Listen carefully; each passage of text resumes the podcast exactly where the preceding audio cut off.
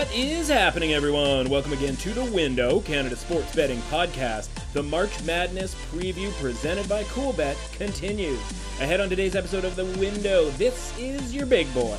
We're going deep into the bracket with Drew Dinsick, host of the Deep Dive podcast and YouTube stream, memories of years past, who he likes to win the tournament, and a handful of picks for the first round and beyond. Then Sheldon Alexander also returns to the show, and we discuss March Madness and recreational betting culture in the way only he knows how. Then we plow through his bracket and look at how he takes the tournament day by day. Buckle up. This is a long one.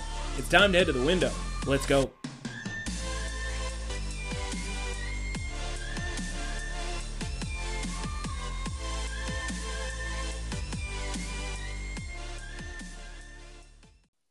Welcome to the window. I'm your host, Matt Russell, and our first guest today, he's the man of a million gigs. You may know him as Whale Capper. You may know him from the Deep Dive podcast and YouTube channel, by the way. You may know him from his critically acclaimed appearance on this show from back in November. We didn't scare him away, so he's making his triumphant return on the most fun week of the year for people of our ilk. It's Drew Dinsick. Welcome back to the window, my man. Oh, thank you so much for having me. It was just a great, great uh, opportunity to connect last uh, October. It feels like it wasn't Yeah, even that long late ago. October, it early was November, like six months like ago. Yeah, but that was uh, Yeah. that was a super fun interview. I absolutely enjoyed chatting with you, and uh, glad to see you guys are uh, continuing to grow and and create useful content in this space. I love it.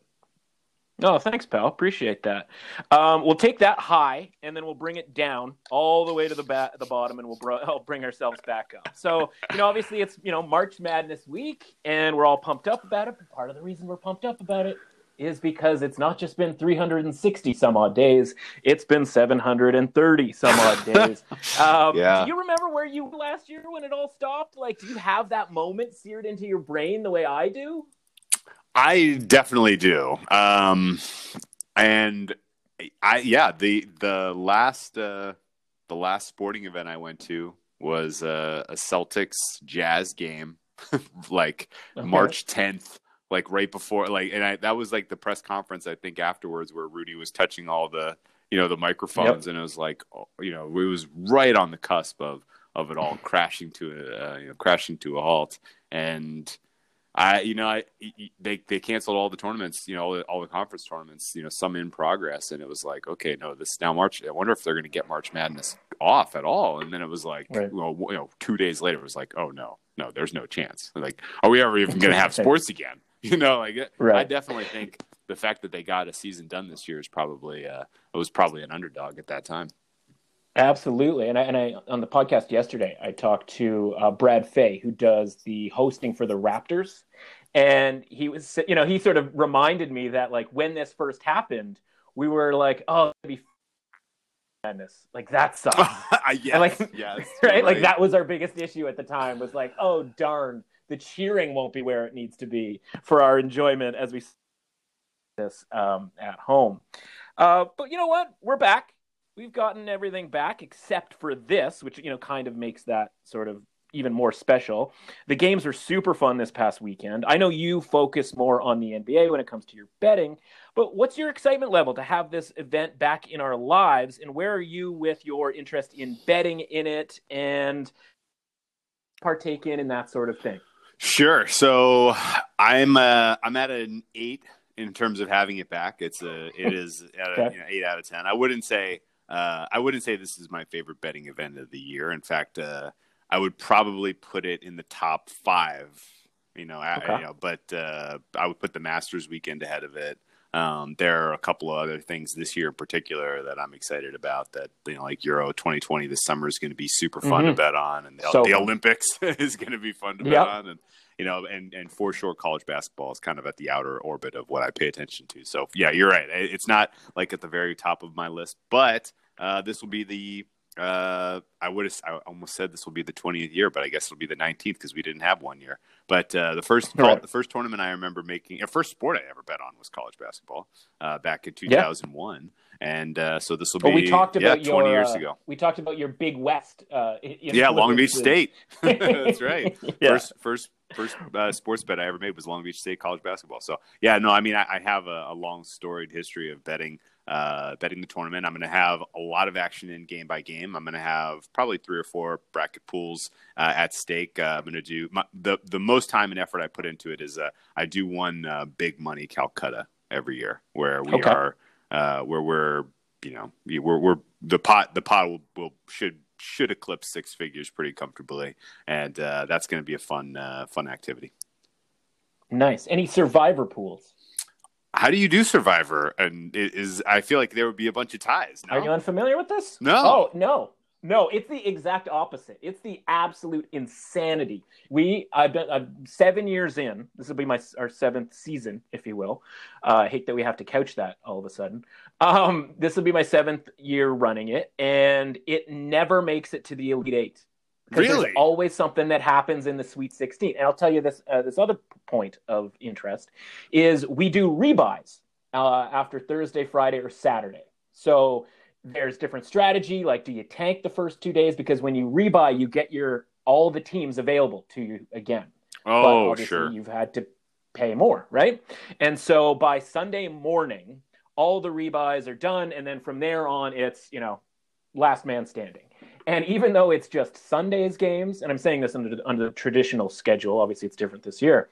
Um, after Sundays games and then after like Thursdays games, there's always enough upsets that maybe there's a couple of people left on Friday of the Sweet 16. That's amazing. But like, yeah, it is a wild. so you got to because put you in have a to pick pick two- every day. You got to pick make a pick to every pick day. So you need two per two. Uh, oh, two pick every two per day. Oh, yes. jeez. Oh, okay. Oh, yeah. Wow. Yeah. So you end up sort of building Okay. out your bracket in that same way, but you know, obviously there's a ton of strategy, and you can you know you can save teams, you can not save teams. Hmm. A lot of the times, the person who ends up winning. So you go, okay, well, there's rebuys, so you know you're sort of buying your way to you know extended life, if you will. But what ends up happening is the people who don't have to rebuy actually get themselves into a corner where they have to take an underdog on Thursday or Friday. Yeah. And then, like, the Syracuses of the world end up winning that Thursday. Uh, you know what I mean? And then all of a sudden, like, oh, okay, I kind of backed my way into winning this whole thing. That's what that's what tends to happen. I would say five out of the six times that's exactly Mm. uh, what's happened. Well, Anyway. I, I I have a perfect bracket, so I probably would be fine. I'd make it to the end. Right. I'm sure. Yeah. Absol- absolutely right? And that's uh yeah that's the thing. I mean obviously yeah you could have a really really good bracket right? But it's like the one game that you get wrong uh, might knock you out of the survivor pool Oh, at that time. So um you know i think last time we talked we talked about memories of bets and sort of being inherently negative because that's just what we do as bettors right? Like we remember the time we were so close. Um, but hopefully you have a positive one or two to share from the tournament. And so, do you remember a big bet that you may have had, or a bracket contest that swung on a particular play or game? You know, like we have all these memories of great moments in tournament history, but as bettors, we kind of have our own that are Yeah. lost to history at Yeah. times. Do you have any of those? Um, I definitely my my most memorable experience. uh, First year I went to Vegas for March Madness. I was there for Sweet 16 weekend. It was the year that Illinois played Arizona in the Sweet 16, and they went like two overtimes or something crazy like that. And Classic. That was, that was such a good game, and um, I did not do. I, you know, I, I did well playing the games, and then gave it all back, and then some at the tables, obviously, because that's how Yep. that works. Yep. and and then Sunday, uh, right before we were ready to like waiting, you know, w- waiting and waiting till the very last minute to get in the cab to go to the airport, uh, watching Michigan State Duke, and I had a massive, massive number on Michigan State to try to help make me whole before I got on the Right. airplane to leave Vegas. And I was like, well, Right. I'm either going home even or I'm going home having lost. And uh, Right. you know, it was like it, that that that the, the game just dragged out to the you know to the very last possible minute where we almost missed our plane. Sure. But uh, Michigan State covered. I got my uh, I got made whole, and then uh, I got out of Dodge. So that was the most fun uh, for kind of first ever experience. And uh, you know, if you haven't been to Vegas for March Madness, uh, you know, I, I, you can't go wrong picking either the first weekend or the Sweet 16 weekend. It's so fun. And uh, you know, I'm I'm gonna miss it this year, but I'm absolutely Sure. going 2022, no doubt. Right on. Yeah, absolutely. So let's take a look at this bracket then, and let's kind of get into it. Uh, we would be betting here, and you know, sort of what we're looking at. So, you know, I kind of asked you to, you know, we're not going to go game by game necessarily. We'll be here all day. Um, you know, what do you have from an upset standpoint in the first round, right? There's a ton of different, you know, listen, by the time you get to Tuesday, by the time you get to Wednesday, and you talk yourself in and out of all of these teams, right? Like it's like Ohio's definitely going to win, and then you go, wait a minute, everybody thinks Ohio is going to win. Like UCSB is definitely going to win. Everybody thinks that. And by the time you're done, it's like Winthrop's definitely going to win, Colgate's definitely going to win. You're like, I, I don't even know if anybody's going to win anymore, right? Because we've all decided that these teams are going to win. So, uh, simply put, who's going to win? Which of these we be backing in the mind of Drew Dinsick? Well, I hate Ohio. I think Virginia, even without the practice, uh, Ohio, I think is is just uh, they kind of fit exactly the um, the resume of a of a public uh, dog that just gets absolutely smoked. Um, so mm, I think okay. I think that I, that is a clear stay away from me. Um, don't hate UCSB. I do think you know it's better to take the points than back in money line there, in my opinion, in a lot of these spots. Sure. Um, but that's too many points. I think UC, UCSB is is uh, underseeded, and I think Creighton is overseeded. Uh, I have no opinion on Villanova Winthrop, uh, but the you know the dog that I do think uh, absolutely is being overlooked is North Texas, uh, thirteen oh. seed. That's kind of my my uh, my look as a Cinderella. If you said you can only have one double digit team make the Sweet 16. Who's it going to be? I'm probably picking North Texas. Some of that is because I like that little section of the bracket. I like them uh, particularly matched up against Purdue. You got a, uh, mm-hmm. you know, you got a, a, veteran team there. You know, four of the starters are seniors. The fifth starter is a junior. Their sixth man is a senior. Like they, they, uh, they played some pretty inspiring ball down the stretch too. They beat a, a really good Western Kentucky team to make uh, to punch their ticket. And right. Uh, I think at 13 they were underseeded. Like this is a team with a resume that could have been a, an 11 or a 10. Uh, just in terms of talent, but nobody's ever heard of North Texas, so they stick them in 13, and they give them Purdue. And in general, right. I think uh, you know the Big Ten, like were they the best conference top to bottom? Obviously, uh, hmm. do, you know, does the fact that uh, they were constantly on ESPN and everyone's talking about how they're the best and who's going to win this conference? It's really close. Hmm. Like, did that in general inflate the market's opinion of the Big Ten? I would say so. Uh, so I think uh, of all of the the um, potential Cinderellas, North North Texas is my th- those are my dudes.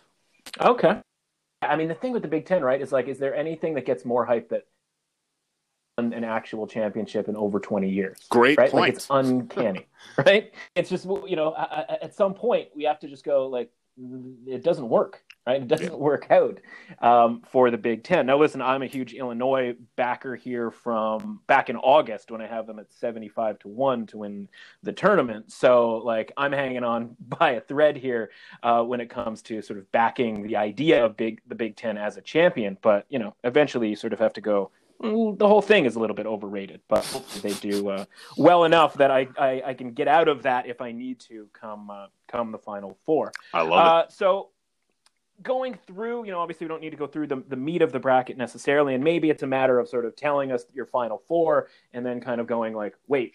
You're sure. missing a one seed. Like, how does it, you know, how did that happen type mm-hmm. of thing? Mm-hmm. So, like, if you want to just sort of go and give us your final four and then sort of say how you know the obvious pick in that region didn't make it if that's the case unless you're a one seed all the way guy no in which no, case no, we no, can stop this whole thing right no, now no no no no no okay. no no no no um i'm a one seed all the way in the west i mean the west yeah. is the west they basically gave the zags a bye to the final 4 mm-hmm. in my opinion uh, i don't see much competition in there and in fact i do i do see a little nice arc with virginia though like uh, virginia's okay. being virginia's being sold you know everyone wants ohio i think virginia uh, can can you know can get by that Ohio team, and if they if they're a discount again round two, I think they're a bet on again.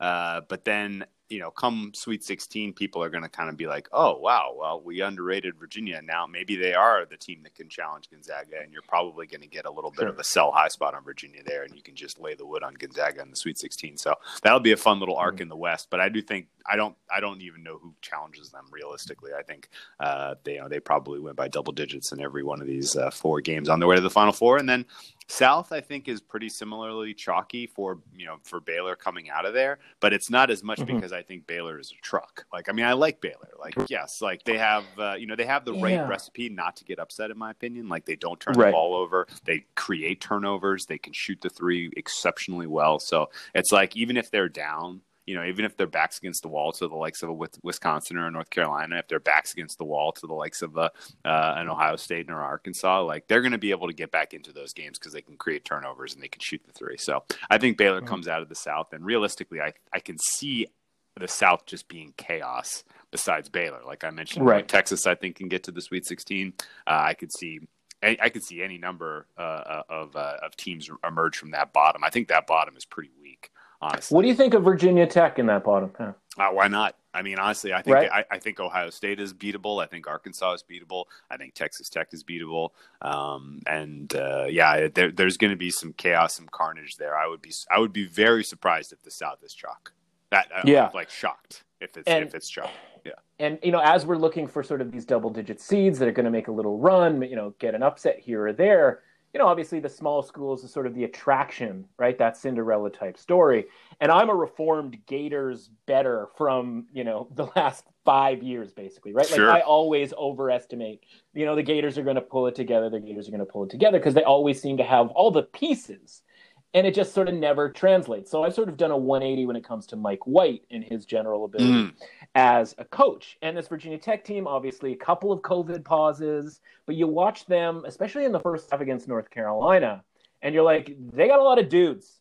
They got a lot yeah. of dudes on this team. Now yeah. they were back from a COVID pause, and they sort of, you know, sort of fell apart against North Carolina in that game. But like, you could sell me on them beating Ohio State. You sure. could sell me on them beating Texas Tech and Arkansas and I think that they have sort of outside chance at making the regional final there. The one thing about Baylor I wanted to ask you about because I, sure. you, know, you know you're high on Baylor.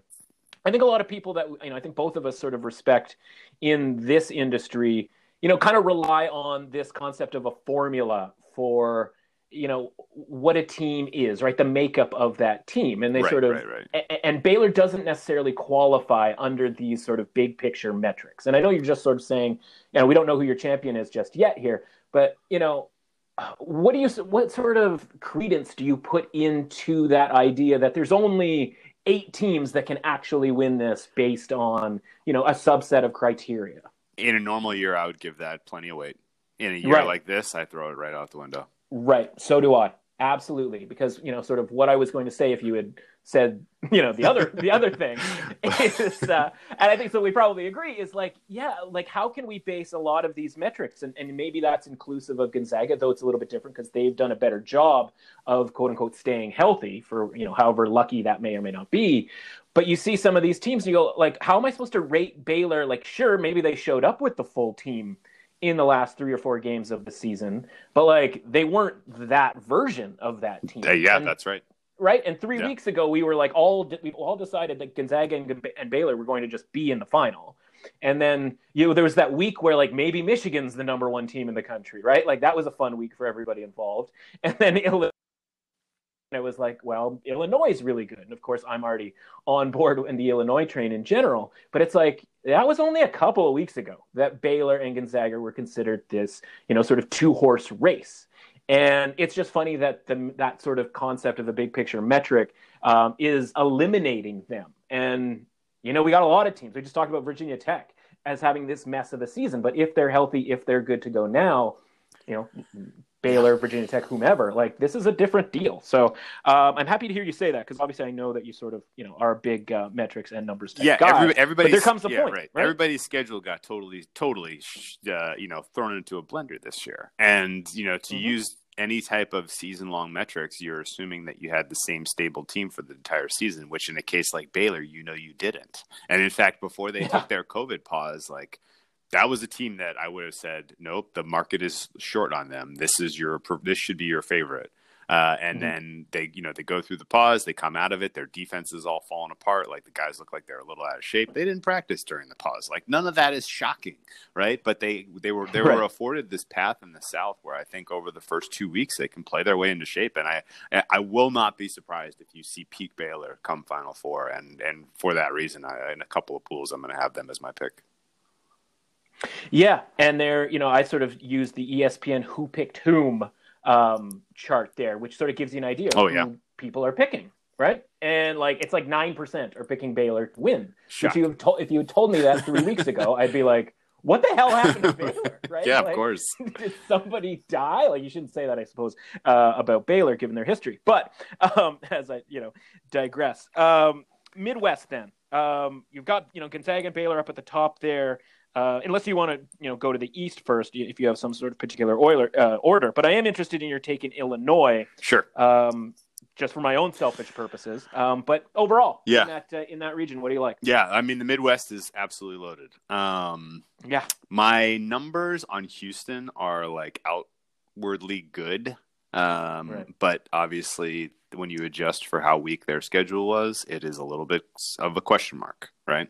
And um, I was really hoping they would have put Houston in Michigan's region as opposed to Illinois. I like how Houston Right. matches Right. up against. Michigan I have a better. lot of issues. Yeah, Uh, yeah, if- yeah. and- I'm and definitely honestly- the airing of the grievances. Yeah, for it- sure. the Midwest. You know what? It felt like if you want to take the opinion that the conference selection committee is like malevolent and that they're trying to like screw over the small guys who have who otherwise would have a chance, like look no further Mhm. than the Midwest.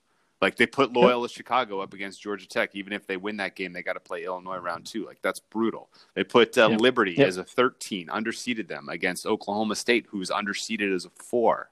Right, like Yeah. Oklahoma State is like the worst possible matchup for Liberty. Like Liberty and any other of these Yeah. kind of mid tier matchups, even up against like some sevens and tens, I would be like, oh yeah, no, no doubt. Right. Like this is, uh, you know, they they they are going to make a little bit of a run here, and uh, but Oklahoma State is brutal matchup for them. So it's it's it's rough. And then sim- similarly, San Diego State, I love San Diego State. Like their metrics sing to me. I have them as a top fifteen team in the in the, uh, but they seeded them as a six. They got to play Syracuse number one. Syracuse obviously plays a very unique defense, which can you know throw some teams off and then then they got to go through west virginia and houston all just to make the elite eight to play illinois all right and so it's like Right. you know you know a team like san diego state who's you know who pretty clearly is you know a top top i, I almost think they're top 10 honestly and Hmm. and their path here to the national title is syracuse west virginia houston illinois baylor zags. Like okay good luck. Like you just yeah go go ahead and beat like every other good team in in uh, college basketball. Right. like it's crazy. So um i i uh, i re- realistically i think houston is good enough to get out of this conference but uh, i think you could pretty much do a coin flip on houston san diego state in the uh, sweet 16 and i think you could do a coin flip on uh, illinois houston in the elite eight. Uh, i don't really know if oklahoma state is good enough to challenge illinois in that sweet 16 1-4 matchup. Um, my guess Right. is that Illinois is, you know, is is you know, a class above, and that Oklahoma State's defense is going to let them down at some point. Um, but Cade Cunningham Mhm. is fun to watch, and he's pretty clearly going to be your number one overall pick, in my opinion. So uh, I think uh, that that's going to be must watch TV. And uh, and Illinois Houston, it's you know, it's it's tough. It's tough to say one way or the other. I think I'm probably going to end up with Houston in a bunch of brackets just because they are a Right. little bit of a contrarian pick. Uh, you mentioned the Yeah. uh, you know the ESPN whom who picks whomst. Um, you know, yeah, Hu- I love I love the uh, I love the terminology. I love the uh, yeah, you know Yeah. we had to get the whom in there. Yeah, who picked make sure that it was grammatically right. Yeah. Illinois Illinois is in 31% of Final Four brackets, so it's like if you're in a bracket Yeah. pool of like 20 or 50 people or something like that, you can catch a lot of ground if if uh, if somebody takes them down. Yeah, absolutely. And listen, you know, I sort of talked about my futures position on Illinois, and I have 100 to 1 on Oklahoma State. And so I was just a guy Mm. screaming at the TV, going, you know, how did you put these, you know, these two teams in the same quarter? You- and go ahead. You bring up a great point. If you are going to shop around before you see the bracket, you Right. almost have to pick a conference and stay within that conference because they're not going to put like Oklahoma. Yeah, and they didn't. They're not going to put Oklahoma State, Kansas, and uh, and uh, you know Texas in the same region. They're just not. They don't Right. want those repeats to you know for television purposes. And so uh, you know, I, I when I'm when I'm doing future speculation before we see a bracket, I'm usually just saying, okay, um, the Big 12 is underrated relative to the Big 10. I'm just going to pick a bunch of Big 12 teams.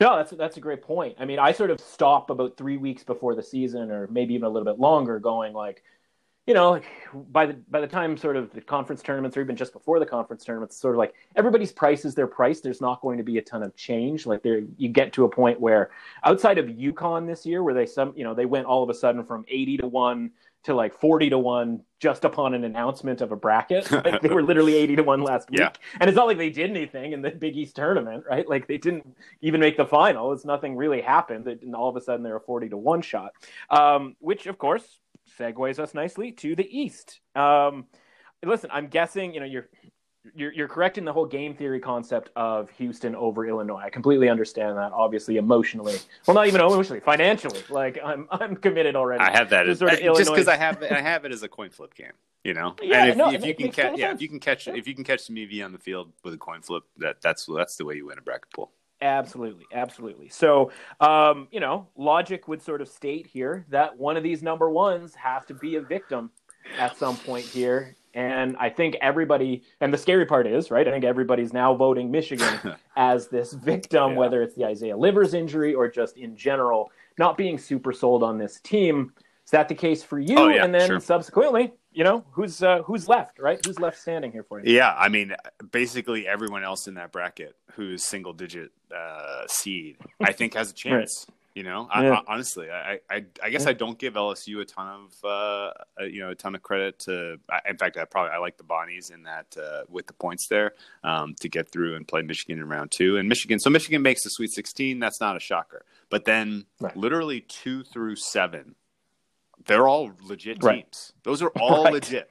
Any Yeah. of those teams, I mean, none of those teams is good enough to win a national title, in my opinion. But any of those Right. teams is good enough to win the Final Four uh, and to beat Yeah. Michigan. You know, Yeah. and um, so it's it's going to be a little bit of a game of trying to avoid, uh, you know, the the popular plays here. But Mhm. I think I'll probably take a crack at BYU over Texas. I'll probably take a crack at UConn over Alabama. I'll probably take a crack at Colorado over Florida State. And so I'll probably I'll have five, six, seven there. Uh, know, one, five, six, seven there. Just to- and then from there, uh, you know, I'll give Colorado the win over Michigan, and then UConn over BYU. I think is fair. So then I'm at Colorado, UConn. I'll, I'll put Colorado. I mean, I'll, I'll put UConn in the uh, in the Okay. final four out of those teams. And UConn looks currently like they are in very few Final Fours. So that right Yeah. there is a nice little differentiation. But it's going to be tough for them. I mean, I, you know, I guess Sure. well, you know, I- don't know how much college basketball you've watched, but if they had a fully healthy All of team, it. Uh, so if they if they had a fully healthy team for the full season, what seed would they be?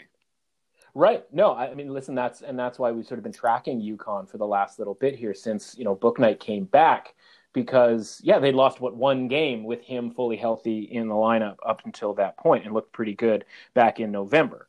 Um, yeah, and that's the thing though, right? Like, and all of that totally makes sense. And so, from a psychological standpoint, you know, you're putting that together, and you're like, okay, like I've got sort of a difference maker here in Houston. You know, I think I'm getting good value, you know, with Baylor potentially making the finals, even being the champ potentially.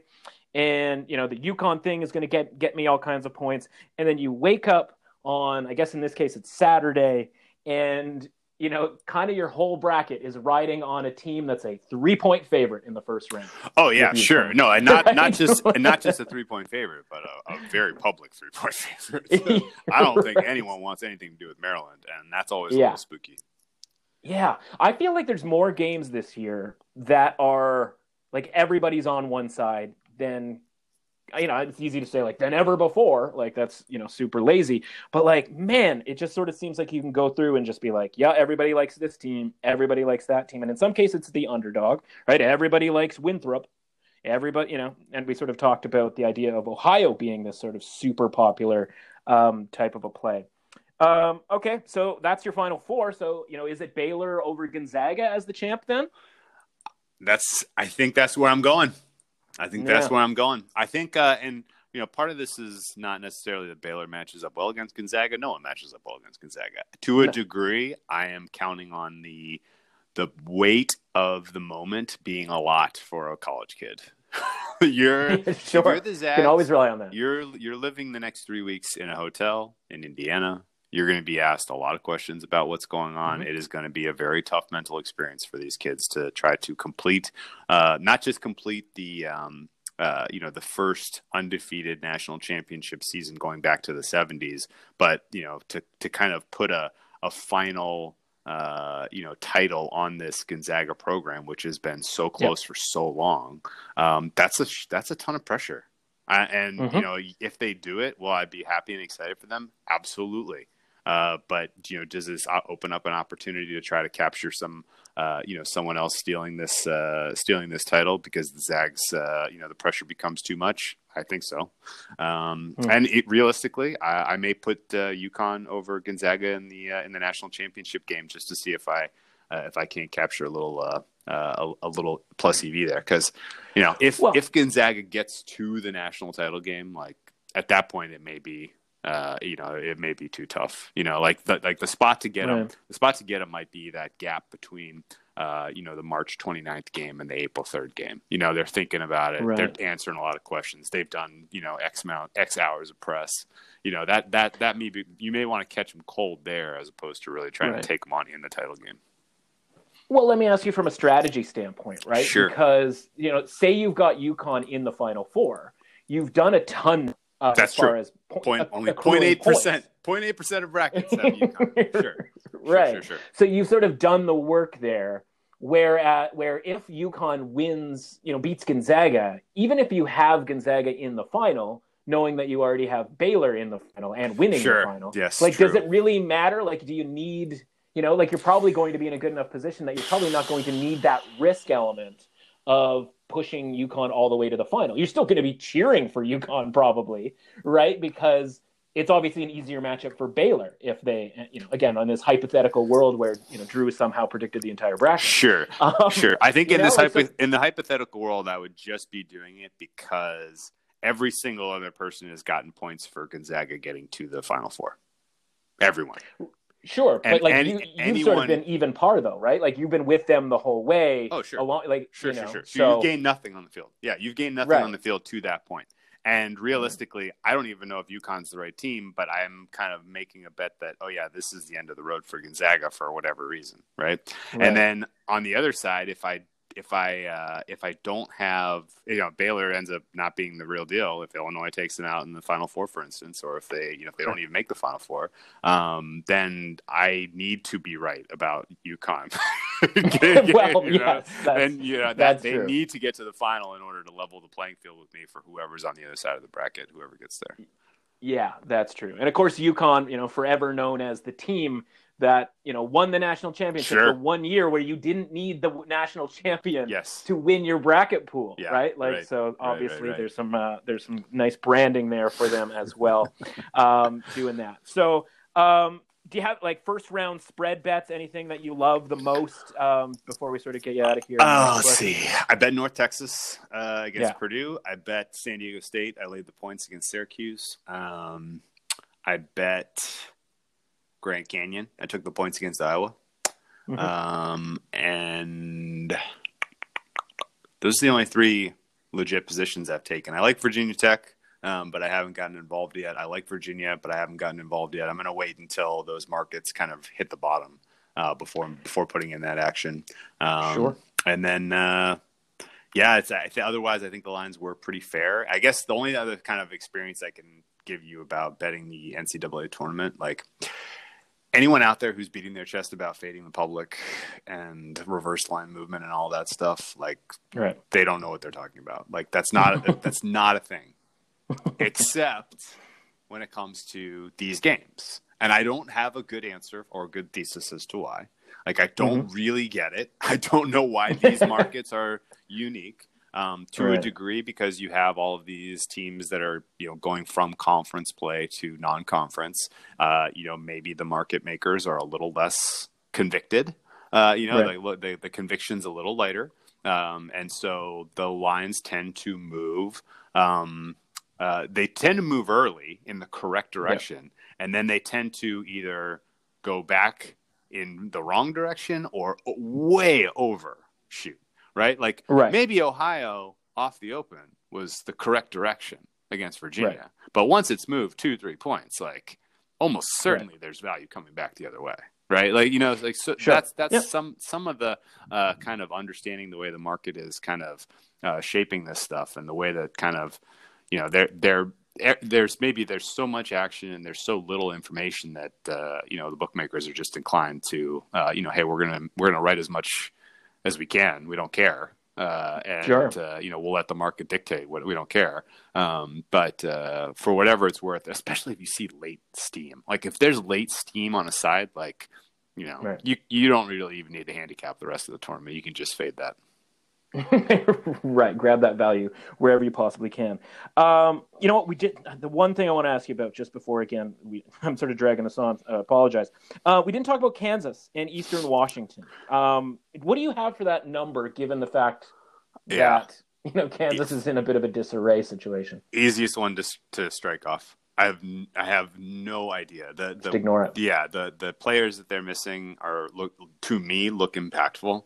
Um, Sure. I don't know anything about Eastern Washington in terms of their true strength. Uh, I think the market originally corrected fairly, and then there's a realistic possibility that it goes too far. Fair enough. Um, okay, one last question here, and this is sort of a social question. Do you have a thing that you do? You obviously mentioned, you know, going to Vegas, uh, you know, handful of times. Is this an annual thing for you, or is there something else? And maybe it's as simple as, you know, calling in sick on the Thursday and just keeping it to yourself, because that's what I do on the Thursday. I'm way more social and have sort of a standing, you know, date, if you will, with a bunch of buddies at a bar or restaurant uh, in Toronto and that I get really pumped up about that. But like the first day, like that's for me, right? The next day, it's like twelve hours in a bar. Okay, that's for you guys, but the first day is for me. Um, what do you have, you know, if anything at all, that it's sort of like a standing thing for the tournament? Yeah, it was it was week one, week the first weekend going to Vegas. That was my deal. Um, in and now and you know nowadays like you know work from home is like it's crazy. You don't you, know, you, you yeah. I, I I I guess like I think of like the Masters right and like the Thursday and the Friday of the Masters. Like I just sat in my office and watched and streamed golf. Like I, Yeah. I, I, I was, I, I didn't even want to get up and get water. you know, like I'm just like, Right. I'm just sitting there streaming, like I, I just drooling, watching, watching the Masters. Like it, Yeah. to a degree, uh, if it were, if I wasn't in Vegas, that's probably what I would be doing. Um, but Yeah. now, now that uh, you know, that, now that there's work from home, like uh, you know, I'll, I'll, I'll pop the teams on. I'll open my Right. email. I'll sit uh, and I'll sit there and just and watch and chill, watch watch basketball all day. I, am excited for it. I tell you. And actually, Yeah. the schedule's Good. a little weird. We don't get Thursday basketball this year. The hell? Yeah, we get we get play-ins, um, which I suppose I should ask you if you have any bets for these play-in games because we just sort of literally I don't think mentioned any of the teams. I know Drake is sort of getting that popular. Um, you know, I haven't really heard anybody liking Wichita at this point, and I think just in general, you know, sort of talked about public and all of that kind of stuff. But like Michigan State, like, is anybody going to bet on UCLA at any point here? Uh, you know, in this uh, standalone game, if you will. I can't imagine that that's not a coin flip. And so if you're going to give me two points, two and a half points, I'll probably take it. Uh, similarly, I get Yeah. the Drake steam. Like the they they they got this guy back coming back who's uh, Mhm. who's pretty good, and that's a tough tough to put a finger on exactly what you have with Drake anyway, given all their injuries. So uh, I didn't play anything yet, but uh, if I had to, I would lean Drake and UCLA. And uh, it, I mean, these. I guess one of them. I guess the the 16s start a little earlier in the day, so it'll feel a little bit like a normal Thursday. But uh, it is kind of Yeah. it is kind of a bummer that uh, we don't get a full day of Thursday basketball this year. I gotta say. Yeah, but guess what? We get Tuesday uh, Elite Eight a week and a half from now, Sure. two weeks from now. It's gonna feel so weird. I guess, right? Sure. sure. whatever. You know, again, if this is if these are the things that we're complaining about, Drew, we're going to be just fine. Great point. Uh, he's whale underscore capper on Twitter. Check out the deep dive channel on YouTube uh, with Andy Molitor, who may or may not be making an appearance later on this week on the win. Uh, it's a pleasure as always, Drew. Thanks so much for this, man. All right, hey yo, take care and uh, best of luck with March Madness.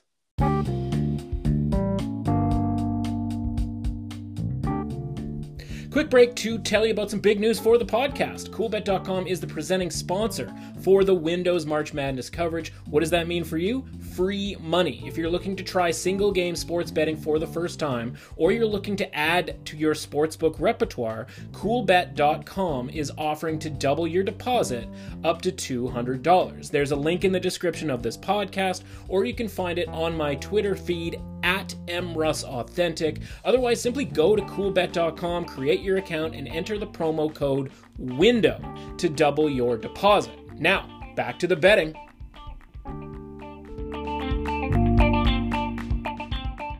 It's Sheldon Alexander from the On Blast Podcast Network. Shell, how are you, buddy? I'm good, man. I'm good. Still recovering from uh, you know a tough time at the Super Bowl, but making it back with the NBA, riding the wave of the NBA season on a bit of a heater right now on the NBA season. So just trying to ride that out. Hopefully, bring that goodness into the madness of March. So here we are. Okay, man. let's go. Uh, yeah, and listen, I you know not one to get in the way of a heater here with a different sport, as uh, as we've had an uptick in hockey right at I mean, probably the worst time um, because we have a sort of a lack of focus on that. Um, so, you know, calendar is what the calendar is, right? The calendar wants what the calendar wants, and it's time for some March Madness. Uh, scale of one to 10 here. How fired up are you?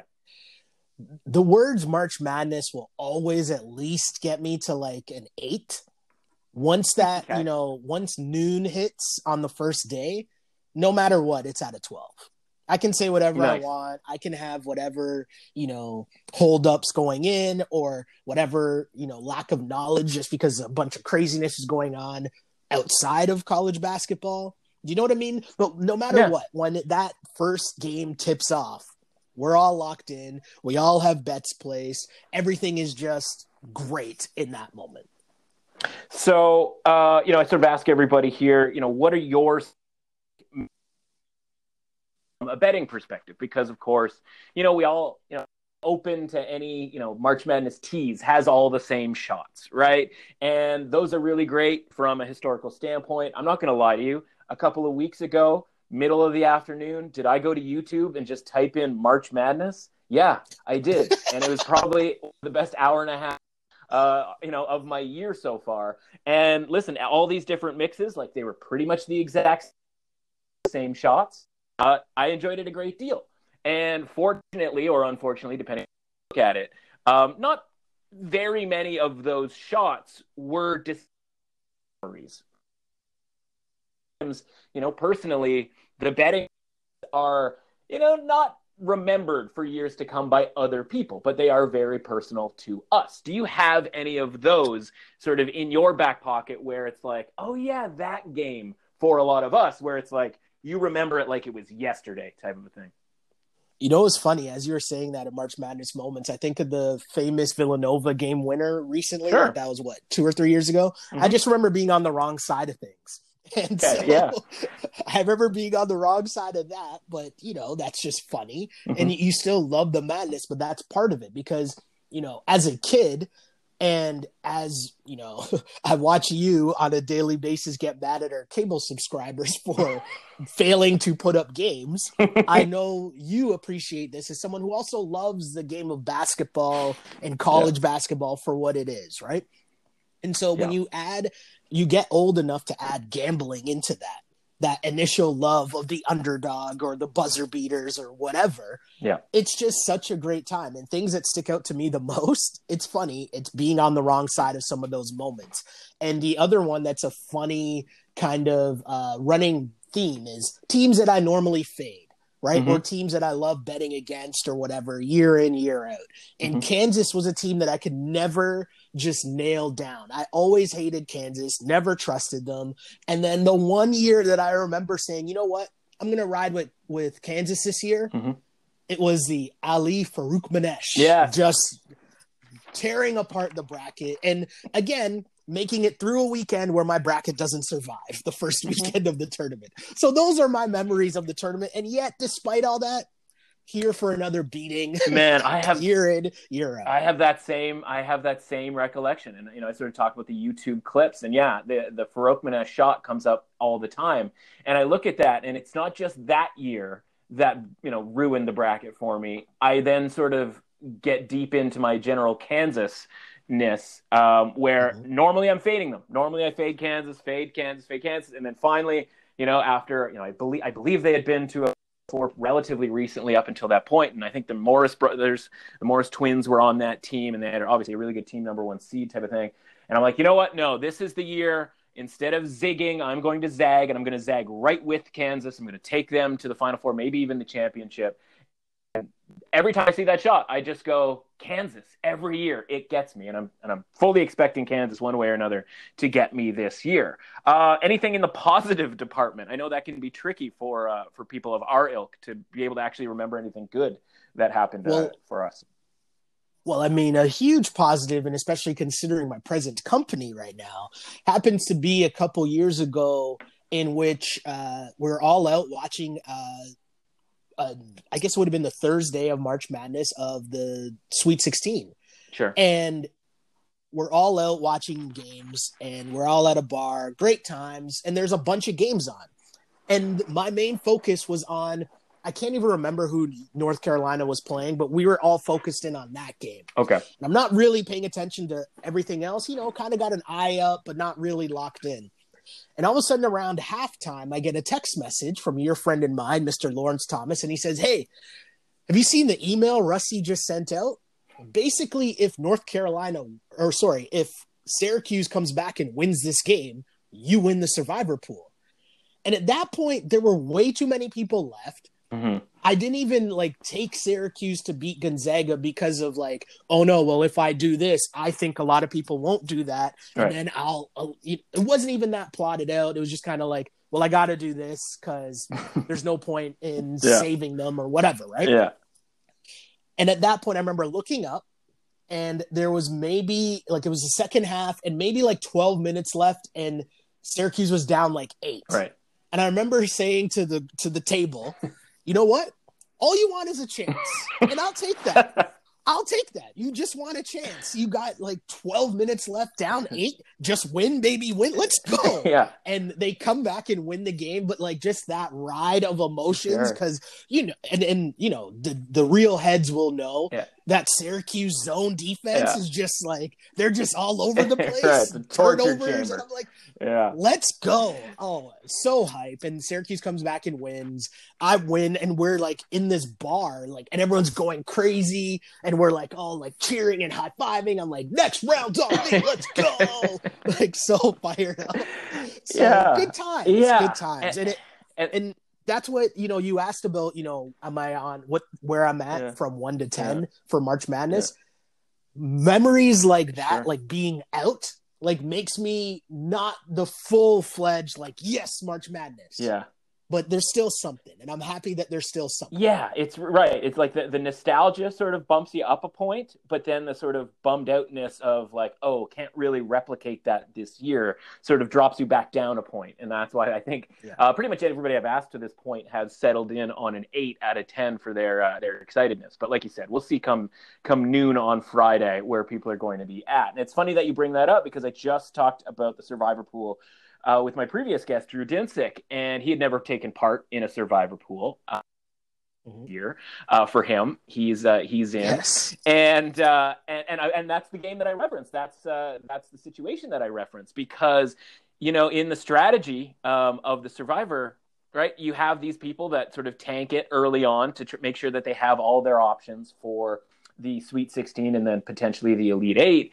And you were sort of a victim that year of doing too well because you didn't have, you know, you didn't have to rebuy at any point. You hadn't lost up until that point, and you had sort of backed Mhm. yourself into a corner. And when I send out the email at the start of the day, listen, there's four games, so there's, you know, however many permutations. I should know that based on my, you know, grade 12 uh, statistics class. Um, but there's all these different permutations and who's left, and seven people have this team and this team, and eight have this, whatever. So like, it's completely understandable after those first two games where like you know one favorite wins and the other underdog you know wins and knocks out a bunch of people that you know you wouldn't realize that oh my god i'm going to be the last one standing having won both of my picks Mhm. if syracuse wins. So like it's not insane. Oh wait uh, I didn't know because like it's that kind of tricky when it comes down to it. There's a bunch of different ways that that can go. So uh, the thing with the survivor pool, you know, like we talk about Kansas bra- uh, busting our bracket, and I'm pretty sure that was a Sunday uh, in that that year in the tournament. But it's the thing that because you can rebuy on Sunday morning, all you have Mhm. to do is get through Sunday, or in this case Monday this year, uh, and then you have something to be excited about for the Sweet 16, right? Because you're making, Yeah. you know, you have to sweat your two picks for, you know, normally the Thursday, but in this case it'll be a Saturday, um, you know, throughout the whole week, right? And like that's part of the fun. Like it's sort of redoing your bracket in a small way because you do have to plan it out. And so that's to me the best part about the survival. Uh, you've won it once. I split it one year uh, in in a weird year where we. I think we just decided to keep going because everybody lost on on a Sunday, and we are yeah. just like, should we just keep going? And it was like, and then we got to the end, and we splitting it between me uh, and another gentleman that uh, you and I work with. Um, so you know, if if if you know, without further ado, if you're ready, um, should we talk bracket here? So here's the thing, and I kind of teased you on this before we started recording here. Mm-hmm. And you might not even remember this, but a few years ago, you really changed my March Madness life. Oh boy. And you, you might not even remember this, you might not even know this. Here we go. But every single year what would happen to me is, you know, everyone you're entering like however many brackets right? Mm-hmm. Bracket pools. Mm-hmm. And, you know, this buddy has one, you got one at work, you got one at your friend's work, you might have one at your spouse's work, and you end up with like four brackets. And sometimes you're going to fill out just one bracket and enter that in all the pools. Sometimes you're trying to hedge yourself, right? And do like, oh, well, I kind of thought this team might make it through, but just in case, let me take this team through on this bracket. And you by the end of it, you have like five brackets going out there. But then you add in the gambling portion. And I remember I'd be watching the games and I remember talking to you and I'd be like, it'd be, hey, this game's on right now. Whatever, Syracuse against BYU, whatever. I'm just making that up, sure. right? And you'd and you'd be like, oh, what do you got in this game? I'm like, well, you know, I took this team plus the points, but then on my bracket I got this, but then on this bracket I got that, and I remember you you were like, dude, but like, which one are you valuing more? Like, which is like, what's the main one? Like, you're kind of just like hedging yourself all right. over the place, and I'm like, you know what? That's true. And I realized that in that moment, I wasn't really enjoying the madness because I was so attached to a bracket that I put like 20 bucks down on. Mm-hmm. Meanwhile, I'm here gambling and gambling whatever amounts of money, you know, mm-hmm. buyer beware, enter at your own risk. right. Right. But like you're gambling and doing all these things that have no correlation to your bracket. Right. Or you know, sometimes minimal sure. correlation to your bracket. Sure. And then you realize you're just throwing away, let's say a hundred bucks on like five different bracket pools, right? right? right. When you could be using that hundred bucks to fund the gambling okay. and the making of money on particular games. so, and and hold on, I said all that without even including the survivor pool, Sure. Right? So now think about how many different things you could be rooting for on a particular day. And I was just spinning in circles. Yeah. And you simplified things for me. So you know what? Okay. I don't even enter bracket pools anymore. Not at all? I'll fill out not at all. I'll fill out a bracket. I'll fill out a bracket just to know like what my thoughts are. Mm-hmm. Do you know what I mean? Yeah. Like, oh, I think this team can go on a run. I think this is my final four. You know what I mean? Sure. But like, I'm not entering bracket pools. I'm using that money because, and again, my bracket is done after the first weekend, anyways. Right. Right. So focus in and save all those funds. Again, the hundred bucks that you would spend on five different entry pools, right. and have that money into the funding of you betting all in on this 12 versus 5 upset. Now, like think about this for a second. Yeah. Hold on, hold on. Think about this for a second, right? We all sit there and say, 112 is going to be a five. We know that everyone's betting on the 12 versus five upset sure. every single year. Mm-hmm. So instead of just being happy that on your bracket you were like, yeah, I picked this upset correctly, how about betting money on the 12s beating fives and using that money to then really celebrate when a 12 beats a five? Because you know what? You won money, not, oh, I got some points in a pool I'm going to lose in a couple days, anyways. but aren't you terrified and, of the day of the year or, you know, the tournament where you nail it with the bracket? Like, I, and maybe not. Listen, hold, on, maybe hold on, not, hold on. Maybe it's not a four. I have to enter four brackets. You know, four different contests. Blah blah blah blah. But like one ten dollar bracket pool, like you gotta mm-hmm. know it. Oh, case. You know, you know. I'm sure through years and years, years ago, but uh, I guess fair enough. Through years and let, let's just say this: it's almost like playing the lottery, right? And so you're let's let's be honest. Years and years of ripping up my bracket, and I'm going back to the traditional, you know, tournament starts on Thursday, right? years and years of I can't even tell you how many times I haven't ripped up my bracket by that Monday. Oh yeah, sure. So of like, what, so what? What are we doing here? Right? What are we doing? Not, the goal right? is to in, the goal is to enjoy each game separately and not be swayed by oh well I have this team on my bracket. No, no, no, no, no. Just tell me what the line is between Virginia and Ohio, right. and then I'm gonna bet accordingly not I'm not being swayed by oh well I have Virginia going two games on my bracket, but on this bracket, no no no no no. Well, to the money.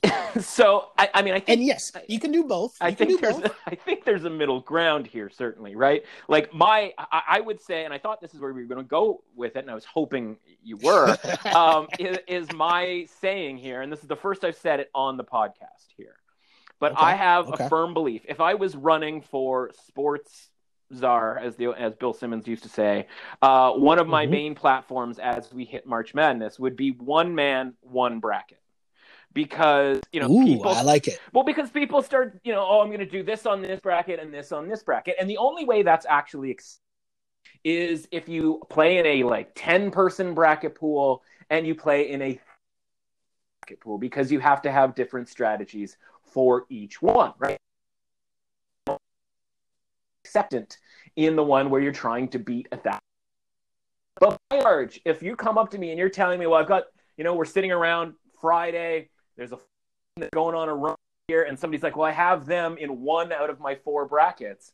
I'm going to be like, you've you've missed the entire point, right? The entire point is we all get to pick our numbers and then just the best. There isn't because there's too many permutations. Speaking again of permutations but isn't you know there's like you know they say there's 64 million combinations it's like okay there's not really 64 million combinations still probably like 10 million combinations right because obviously like when they say 60 thinking norfolk has a chance to win the entire thing in those combinations so there's a ton of different combinations and you're not going to cover them by having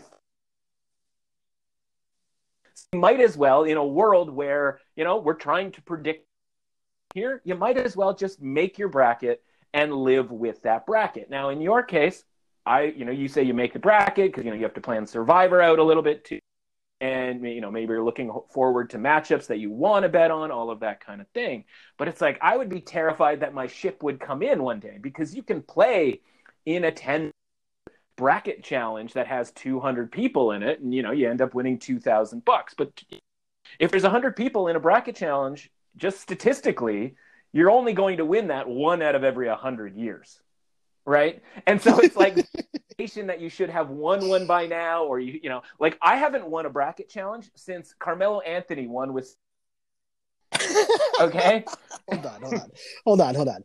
I'm not even talking about, but we're talking about two different things, right? Yeah. You're talking about chances of winning a bracket, having a good bracket. Right. I'm talking about me just in competition with myself to not rip up my bracket and throw it in the garbage. sure. Oh, and, and you can right. Like I'm saying, I'm not even close. You can have that competition for ten dollars, and then maybe you get lucky yeah. this year for uh, you know for a couple grand if you find the right pool. And listen, if that's fair, that's fair. Find me. Uh, I can hook you up with. I can put you in a pool today.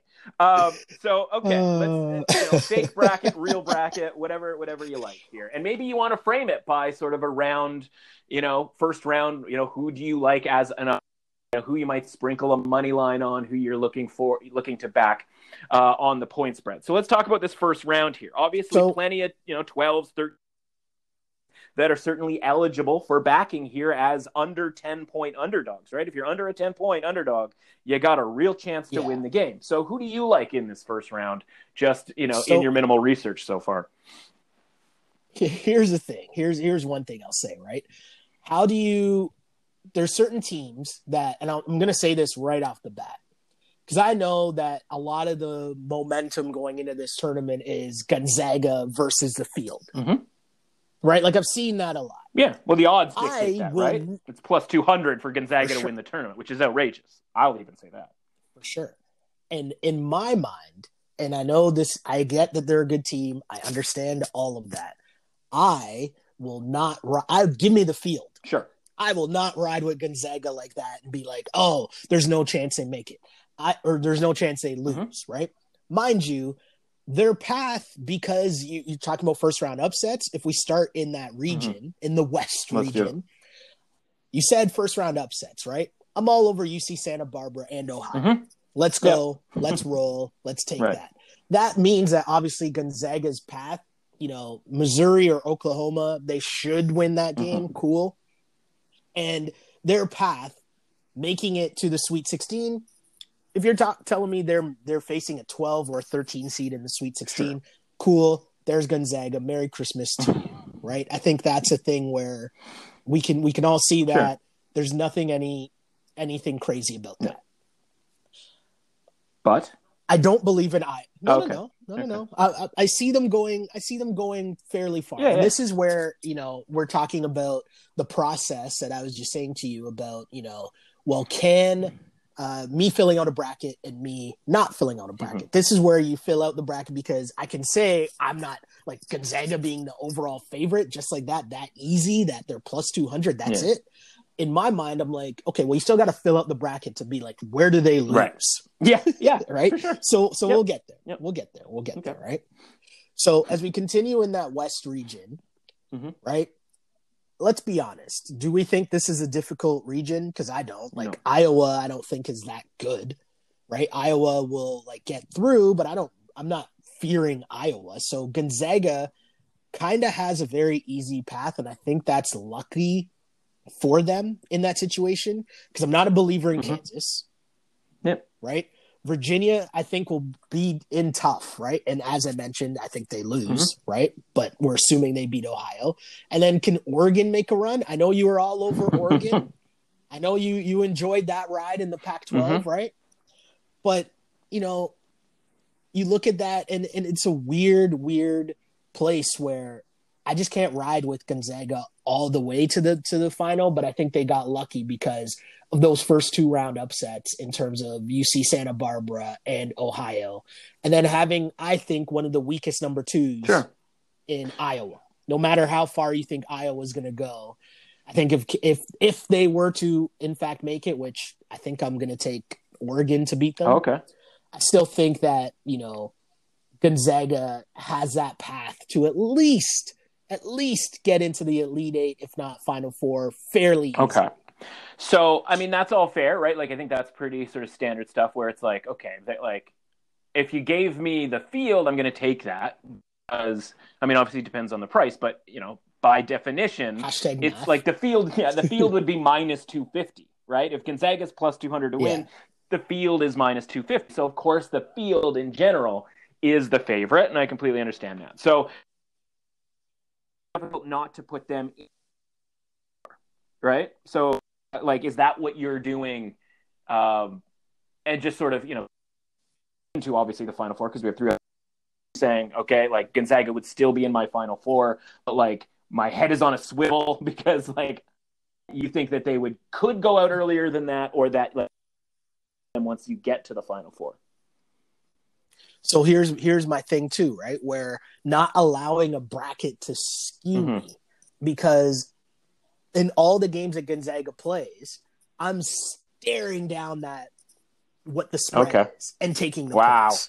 Do you know what I mean? Because I feel like they can get not like craziness is going to happen. What we've learned over these past few years of the March Madness tournament, where things have obviously changed, right? You have the you don't you're not having the like crazy one and duns anymore. You don't really have like I mean, there's a tournament without Kentucky and Duke because that's how much the game of college basketball right. has changed. Meaning there's going to be random teams that like you know are going to surprise a lot of people and make crazy sure. runs just because that's what this is. Now add in a year where COVID eliminated some teams' schedules, like some teams played way more games than others. This is going to be a wild card right. year. So if I'm saying I don't believe in Gonzaga, my thing is more so focused on forget about the bracket for a sec. And now I'm looking at what's the point spread's going to be in these games. And I'm going to be hungry taking okay. the points. Even against, even against chasing, chasing, chasing State, App State winner? You can get that plus 30? No. but seriously, like, like if it's plus 35, Definitely. like, I mean, you know, maybe, right? I mean, it's a lot of points. I mean, I, I would have to, in all honesty, I have to dig in and do a little more research on, you know, I'll, I'll take in that Norfolk right. State game and do a little more deep dive into that. Check out the matchups. Goes on. The Mountaineers. like, oh, right? I think these Mountaineers got a It's like, I don't know.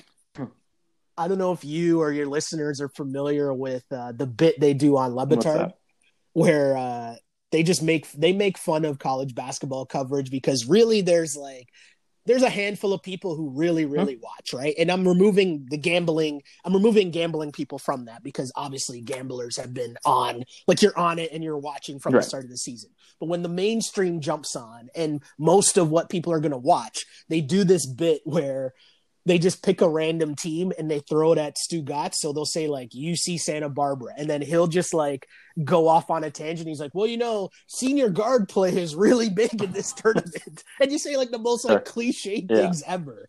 Right. And it's like, you know, senior guards always, if we have a senior guard, that's going to be the key to win. And they've got this kid named blah, blah, blah, blah, blah. And then the other thing is saying the coach and them boys. right. so it's just picking out the team and then being like Rick Pitino and them boys, mm-hmm. you know, he's going to have them ready for this tournament. Well, and that's it. And that's okay. Well, speaking of Rick Pitino and them boys, and Juwan Howard and them boys, and Will Wade and them boys, let's go down to the East then. Um, you know, are you a Will Wade uh, guy? I'm a Will Wade is an atrocity. Just out of I mean, who's a Will Wade guy? That's not a person. it's not a person that's like you know who's underrated? Will Wade. Because if you need a guy to stand there with his arms crossed his, with his arms folded, watching his team take atrocious shots in the last five minutes. Will Wade's your guy. that is true. I just, I, I was clearly just pushing your buttons, man. I know. I just, Will Wade. I know. I walked I know. right into it with even just mentioning Will Wade. Uh, so what, what do you got? It's what true. do you got for the spice in the East? Is you know. So spice in the East, I got I got uh, Michigan making a oh. run. They should at least make the the Elite Eight, okay. I think, right? And I know that you know, even dealing with injuries, that's going to be a thing for them. And I get it and I understand it, but I just don't know if they can be knocked off before then. You look at some of the things like your you aforementioned, your boy mm-hmm. Will Wade, a, a dangerous sure. eight seed. But I don't know if they play enough defense consistently. And you know, Will Wade is one of those. What did we used to reference it as? Roll out the roll ball out, type? Yeah, we got Rick Barnes. We were like, roll it out, Rick. Ricky Barnes. Yeah. Oh yeah, Ricky Barnes. That's I don't even guy. know that my, he my rolls guy. the ball. Not my guy. I don't even know that Will Wade rolls the ball. yeah. I think he's just all he's doing is making phone calls. That's what Will Wade's like primary skill is: making phone calls and dropping bags, and that's been proven. So like, you can't even you know accuse me of slander. It, you know. Um, okay, so Michigan's going well, further. I'm going to be okay. honest with you. I'm taking the. I'm taking the Bonnies. Okay. In that LSU game, LSU Bonaventure, I'm on reasonable. the Bonnies. So that's where I'm that's where I'm going to be going forward on mm-hmm. that. Anyways, um, you know, they're begging you to take Georgetown yeah. at the 12. Like do, and I wonder this, right? And and you might you might have the same feelings or you might completely disagree, but when they're making the bracket, like they're sitting in the room and they're saying like they're buying into, oh well, people always want to take a 12 mm-hmm. seed, so we're going to drop in Georgetown as a 12 right. seed and begging everyone to take Georgetown as a 12 versus 5 upset, right? Like that's, that's yeah. a thing. Do you think they do that um, strategically? Man, whew, so I got a lot of takes on that. But yeah, sorry, go ahead.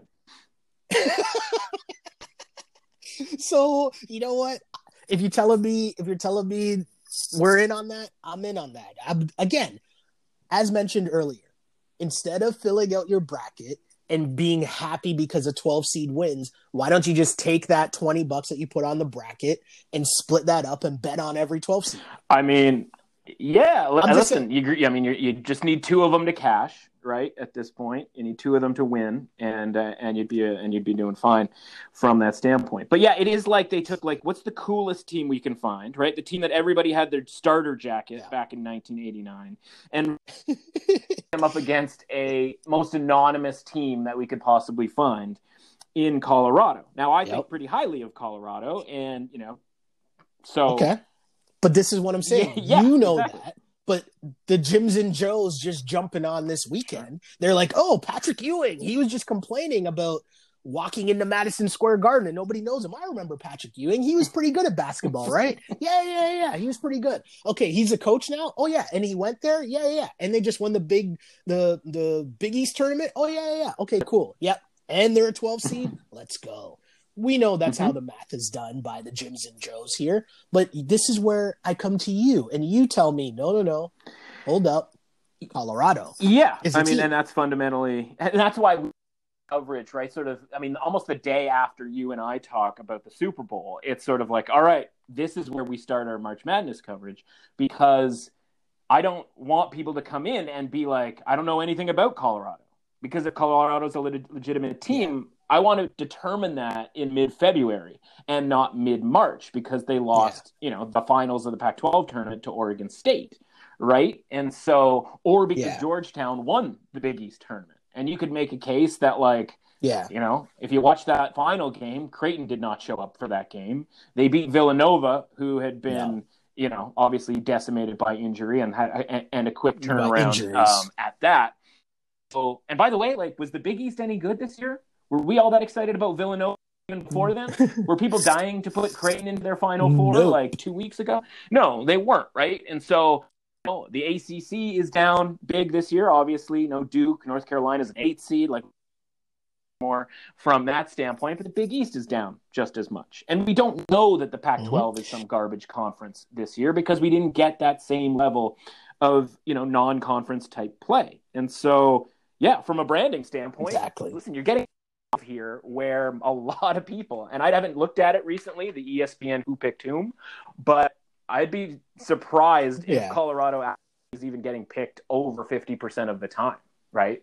Which is kind of insane. right. um, let's get down to the bottom corner yeah. of that bracket, though, because this, I think, is one of the most interesting portions of the entire thing.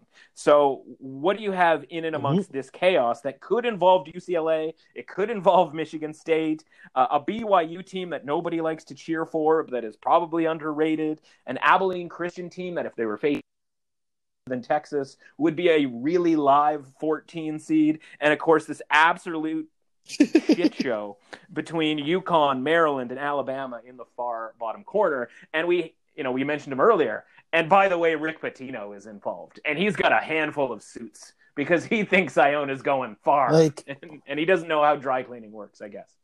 What do you got? So I can't, I can't you know, my conscience won't allow me to ride with the scummy Rick Pitino. I know, and I get it. And you know, the the crazy part about what's happening with Pitino and Iona is, weren't they already pretty decent before yeah. we got there?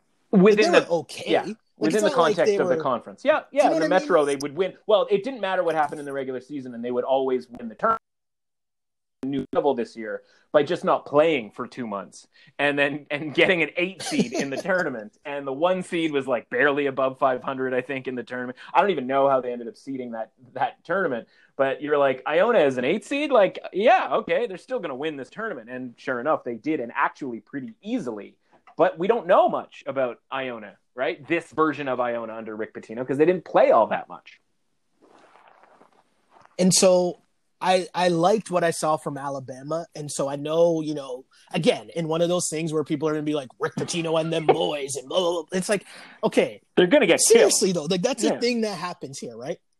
This is what I'm saying, right? So Alabama, like I liked what I saw from Alabama. I thought they looked like a pretty good team, and this whole Rick Pitino thing besides him being a slime ball, which I know is a lot to say besides him being a slime ball because he's a really huge slime ball. But the reality is the whole reason why people would be picking them is just because yeah, of Rick of. Yeah, like let's be, let's be honest, right? So now it's like, no, move, get out of here. Alabama going through. Now the interesting part here is I think Texas is a team that is kind of being overlooked. And it's kind of a thing where what you were talking about with the conferences and where people normally want to go to in terms of conferences they believe in and conferences mm-hmm. they don't believe in. And, you know, I like Texas. The thing that really does scare me, though, is this whole Michigan State UCLA thing. So obviously, I'm going to ride mm-hmm. Michigan State, right? But Izzo, like, you want to take Texas making that run, but I'm interested to see what what would that line be. And I know sure. we're bypassing a lot because we didn't yep. even mention BYU, but what would that line be? Michigan State. I got it. Texas? And believe it or not, I actually have all the lines. Do you have any been going. See, this is why.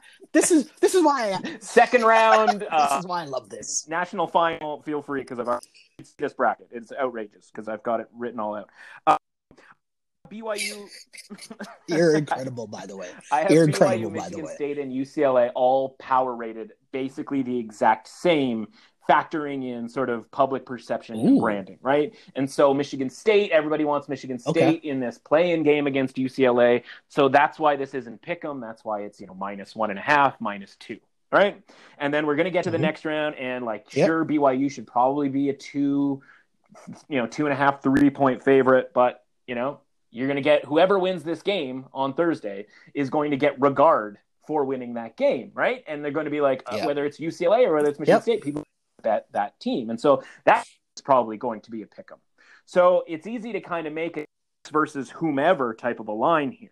And it's also going to be a Texas versus whomever that have looked good up until this point. Whether it's a you know UCLA that's already won two games, Michigan State who's won two games, or BYU who's beaten you know either of those teams. So I think this is going to be as low as Texas minus six. Ooh, right? Okay, so now so now that's interesting to me because Texas minus six, you're you're you're daring me to take yeah. the points, but I like yeah. Texas, yeah. right? Do, do you know what I'm saying? So I like Texas, so I would roll with Texas in that. And now you're talking Texas versus Alabama, and this is where I think things get really interesting, right? Because let's be honest, only the real heads, and I'm not even saying this as myself because I'm not, but I'm saying only the real heads are going to be familiar with Texas and Alabama enough to have the confidence in that team to eventually take out sure. a Michigan and you know to take one of those teams to make it to be yeah. the representation of mm-hmm. that region right and that's where i like and i'm not sure yet and this is why i'm not filling out the bracket the whole way through because then you end up right. so attached yeah. to it right like and then I'm focused in on the gambling side of it. So I'd like to see Texas and Alabama and how they're doing in those first few games, and then what the line would be, which you're going to tell me in sure. a second. I think yeah, maybe absolutely at least a guess yeah. of what that line would be. But you know what I'm saying? I'd like to see them play and then make that bet confidently going into that, as opposed to oh well, I picked my bracket, and so now you know I have Alabama as my team making it out of this region. So now when that matchup comes out, I'm skewed by sure. what my bracket okay. says. Absolutely. You know, and, do you know what I'm it's saying? A perfect. It's a do you know perfect, what I'm saying? Does that make sense? example. So let me ask you. So you want Bama and Texas? You want that sort of projected? What do you think that line yes, would be? Yes. Oof. I have no idea. I'm being honest with you. I have no idea. You could talk to me. You could talk me into I feel like Alabama should probably be favored by right. By, so I have Bama minus two and a half. Okay, I was going to say yeah. somewhere under three, but I was. So I have I was that's fine. I have Bama minus two and a half, right? And so I think what you know what you're saying there is like you could get yourself into a position where you have Texas in your bracket, and then when the spread comes mm-hmm. out and it's minus one for Alabama, and you're going, oh man, yeah, that's actually like really good. That's a good price on Alabama, right? And you're like, but I've already got, to, but I've right? already got Texas exactly. in the bracket. And yeah, there's still like a 40 to 1 exactly. chance that I even win because at least my bracket survived the first weekend. But there's, you know, we're doubling points here every round. There's still a bunch of stuff that can go wrong. And so, yeah, like you get yourself caught up and going, like, okay, I guess I'm betting Texas plus one because I'm already committed to Texas, even though I think. Yeah, and, but do you see what I'm saying? right? And that's yeah. where that's the lesson that I've gotten. And this is what I'm saying. You gave me this lesson, and I didn't sure. even realize it at the time. But it was like you run into these things right. where you're just like, wait, why am I sh- why am I being jaded yeah. by this bracket? That again, as you mentioned, I yeah. threw in a ten dollar pool sure. as opposed to being like, wait, I could bet a lot of money on this game because I, I mm. after watching this, I feel more yeah, confident in, in, in an alternative. And again, yeah, in an you can do both. Yeah. You can do both, but something else that you always said to me, I'm cutting you yeah. off because it's something you always said to me. The difference between yeah. perception, right? Public perception skews everybody in March Madness right. so, so much. Right. And that's kind of the thing to realize what you're betting on sure. or betting. Yeah. In, a, in, this alternative universe, right? You come into Edit Suite 3 and you're like, I've got Texas in. I'm like, who do mm-hmm. you got this week? You're like, I've got Texas in my bracket, but I don't love it. And I actually like Alabama minus one. And that's when I say to you, how much is the bracket pool? And you say 20 bucks. And I say, let it go. Mm-hmm. Just bet Alabama. You know what I mean? And that's how that conversation goes, yes. right? So exactly, exactly. Yeah, let's let's, let's go. Let's go south. Let's sure. go south. Do we want to go to the south? So Baylor, you know, Baylor's been a weird yeah, team this year. For sure. Well, yeah. right, and I think that.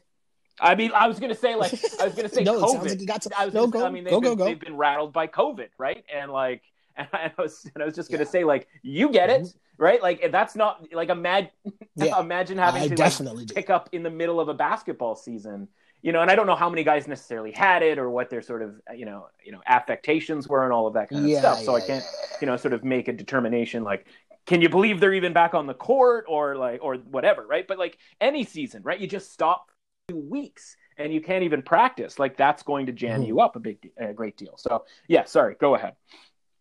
Yeah. No, no, no. I just, yeah. And, and that's a, that's, obviously a big thing, right? About how we, again, public mm-hmm. perception mm-hmm. and how we view this team. Like, kind of, as you mentioned, a roller coaster of not yeah. really, but you know what I'm saying? Like, there were points where everyone was in on Baylor. Baylor yeah. looked like the best team in college basketball. People would have been riding with that. And then all of a sudden, wait a 2nd mm-hmm. why did they just lose? Or why did their season just stop? And people aren't doing the the deep dive enough to well, understand. Well, it's funny that you say deep dive because this was a hot topic in our previous segment with Drew because he likes Baylor okay. a ton, especially relative to how many mm-hmm. chip on Baylor. And as the host of the deep dive podcast, it's a nice like sort of reference back to mm-hmm. him. But yeah, like it's you know we talked about how you and, can't and judge so them based on the metrics because like they played a lot of games that were just messed up. Exactly. Exactly. Exactly. Totally. Right. And so you look at that team, and the trick here is again putting up the blue blood program of North Carolina. And then, you know, Wisconsin's still a team that people know is in the tournament every year. Mm-hmm. So again, I'm talking public perception. The public perception, like, give me Baylor. First off, North Carolina could lose to sure. Wisconsin, and I wouldn't be surprised, right? I don't even know what the spread is in that game. Haven't looked it up. Mm-hmm. But North Carolina is not good. So, but do again, do enough people actually know that? As you said, down sure. year in the ACC, right? And a huge down year for North Carolina. So Baylor should roll through. I feel like yeah. they could because in that sticking at the top there, I'm on okay. Winthrop. Yeah, right? Sure. Let's go with the Throp here. And even if Villanova, you know, dealing with the injuries, as you mentioned before, gets through Winthrop. I still think yeah. Baylor rolls them. So I, I'm I'm with you guys on that on that train in terms of Baylor being the team where the way that this season, this mm-hmm. college mm-hmm. basketball season went, you, you saw the narrative switch kind of from Baylor to Gonzaga, mm-hmm. and then Michigan had their run, mm-hmm. but then there was an injury, right? And so Baylor is kind of the forgotten team, and I love how you described that. And I don't want to, you know, rehash what sure. you guys may have just talked about, but yeah. I'm on Baylor. I like that. Don't believe in any of the teams that could knock them out. I like taking Winthrop and another one of those 12-5 matchups again instead of entering mm-hmm. that extra bracket pool. Just bet the 20 bucks on right. all bet the 20 bucks on all the 12 seeds. God, I can't wait to find out the through, results of of, right? of, the of the money line 12s. This is going to be a, a, phenomenal subplot. So in that bottom that bottom half of Let's the go. there, uh, do you see anybody are you sort of riding anybody out Baylor before the final four? Like who's the who's the one candidate or is there one? I no. guess not. I'm not. I don't. I don't think so. I think you know the best chance I'd give to Ohio State. Um, I love watching your boy mm-hmm. Max McClung. Mac McClung. Mac yeah. McClung. What's his name? I, Mac McClung. Max. Max. It actually Max might be. You're right. better name. Mad Max McClung would be a great would be a great nickname. Um, but yeah, Texas Tech. I'm. I, I caught a couple Texas Tech games this year, so I'm not going to act like a, a you know expert on them at all. But I'm, I'm here for a good time of Texas Tech, but at the at the end of the day, no one's challenging Baylor. Ohio State probably has the best chance, and I know Ohio State is one of those teams as well where they got a lot of pub because of what happened in the conference tournament, and okay. I'm still riding with Baylor just because of what you what you said. And again, I don't want to rehash or attempt to rehash what you guys probably did a much better no, job I think you're on the right track, about than I did. Hopefully. But I'll say I think you're on I like the right Baylor. track. All right. Hopefully, we all hope. We all hope. But is, is there anyone um, there that you're looking at there? Like, are you like are you on the Colgate train or something like that, or Virginia Tech? And- yeah. So I'm going to write a column um, or I'm hoping to. I shouldn't really commit myself to doing that sort of thing, but I'm go- uh, but I'm going to write a column about the five games that you need to win in order to win your March Madness bracket. Ooh. Right, essentially one game each round, sort of the Final Four and championship, sort of all kind of being one round, right? And okay. um, the Florida Virginia Tech game is the first round game that I think is, you know, the key game in the first round. Beyond obviously like if some crazy upset happens and your champion gets knocked out, right? Yeah. Like I'm sort of trying to look at like, okay, what are these really close type spreads? You know, the concept is, all right, if it's a pick 'em game or a close to a pick 'em game, you know, these are where sort of the fork in the road is for a lot of yeah. people, right? We t- sort of talked about a Texas Alabama fork in the road right there, right? And it's mm-hmm. like, okay, yeah. a lot of people are going to have Texas, a lot of people are going to have Alabama, and like it's like the wins sort of advances into getting a chance to win the bracket pool, and whoever loses, like that's a pretty big kick to the pants in that sort of thing. And so in the first round, you know, you get eight, nine games, but like kind of none of them really matter. Right. No. And because you're like, okay, well, even if you think like a St. Bonaventure has a chance to beat Michigan, it's like, okay, but how much further are you taking St. Bonaventure than that, right? Like that's exactly. a pretty big matzo ball to hang out there if you're like Bonnet the Bonnies to the regional final. And it's like, and I don't really think that's sort of a thing. So I think this Florida Virginia Tech game is going to be a really important game, um, sort of setting that up. So I'll just sort of leave it at that as sort of okay. again, not okay. an eight nine game, right? As two teams that I mean, fundamentally, it's that have the potential to beat the two seed right? Yeah. And if you beat yeah. the two seed, you effectively become the two seed. And then mm-hmm. your path to the regional final, you know, like you've already sort of gotten past the big hurdle, if you will, uh, on the way to the regional final. So, um, yeah, I'll sort of leave that there, and uh, and hopefully I actually end up writing that um, at some point so before the tournament starts. I purposely, I mm-hmm. purposely mm-hmm. wanted to end on the Midwest region. Okay. And it's because this sums up my problem with my bracket that I do from time to time, and probably why I, as I told you, I'm not doing a bunch of brackets because I know myself and what happens. You referenced earlier Carmelo Anthony, right? Mm-hmm. I love nothing better than a great story, and I like star players. Okay, mm-hmm. Give me stars. That's mm-hmm. what I want. And if we're talking who is the star of this tournament or who could be the star of this tournament, I'm not breaking any news. Nope. Cade Cunningham is pretty good at basketball. yep. Right? I'm not breaking any news. I'm not splitting any atoms here. But the reason why I've saved the Midwest for the very end, and because it's the best example of everything I've blabbered through mm-hmm. this whole podcast and talking to you with, is because this is where my bracket would go wrong. It's because I would just ride the Cade Cunningham train right till the wheels fall off. right? Yeah. And that's not a successful way to A, fill out a bracket, B, right. win money. you know so, what I'm saying? Yeah. So, so for me, I, and, just, and I'll let you sort of get back back to it here. Um, and the and the, you know listen the listeners of this podcast know sort of vaguely what i'm sort of going to reiterate here um, mm-hmm. but the two team there's two teams that and it takes a lot it takes a lot for when i'm watching basketball to just sort of blurt out on my own or you know sort of with emily in the room and just be like oh i love this team because like yeah. you know like i'm just as willing to bet a team today as i am to face tomorrow yeah. So, right. Like the idea of just sort of like kind of falling in love with this team and betting them over and over and over again, or you know, et cetera, et cetera, is sort of a foreign concept, right? Because it kind of goes against everything I believe in. Because I love a team, that means everybody else probably loves that team, and that means the value on betting that team is gone.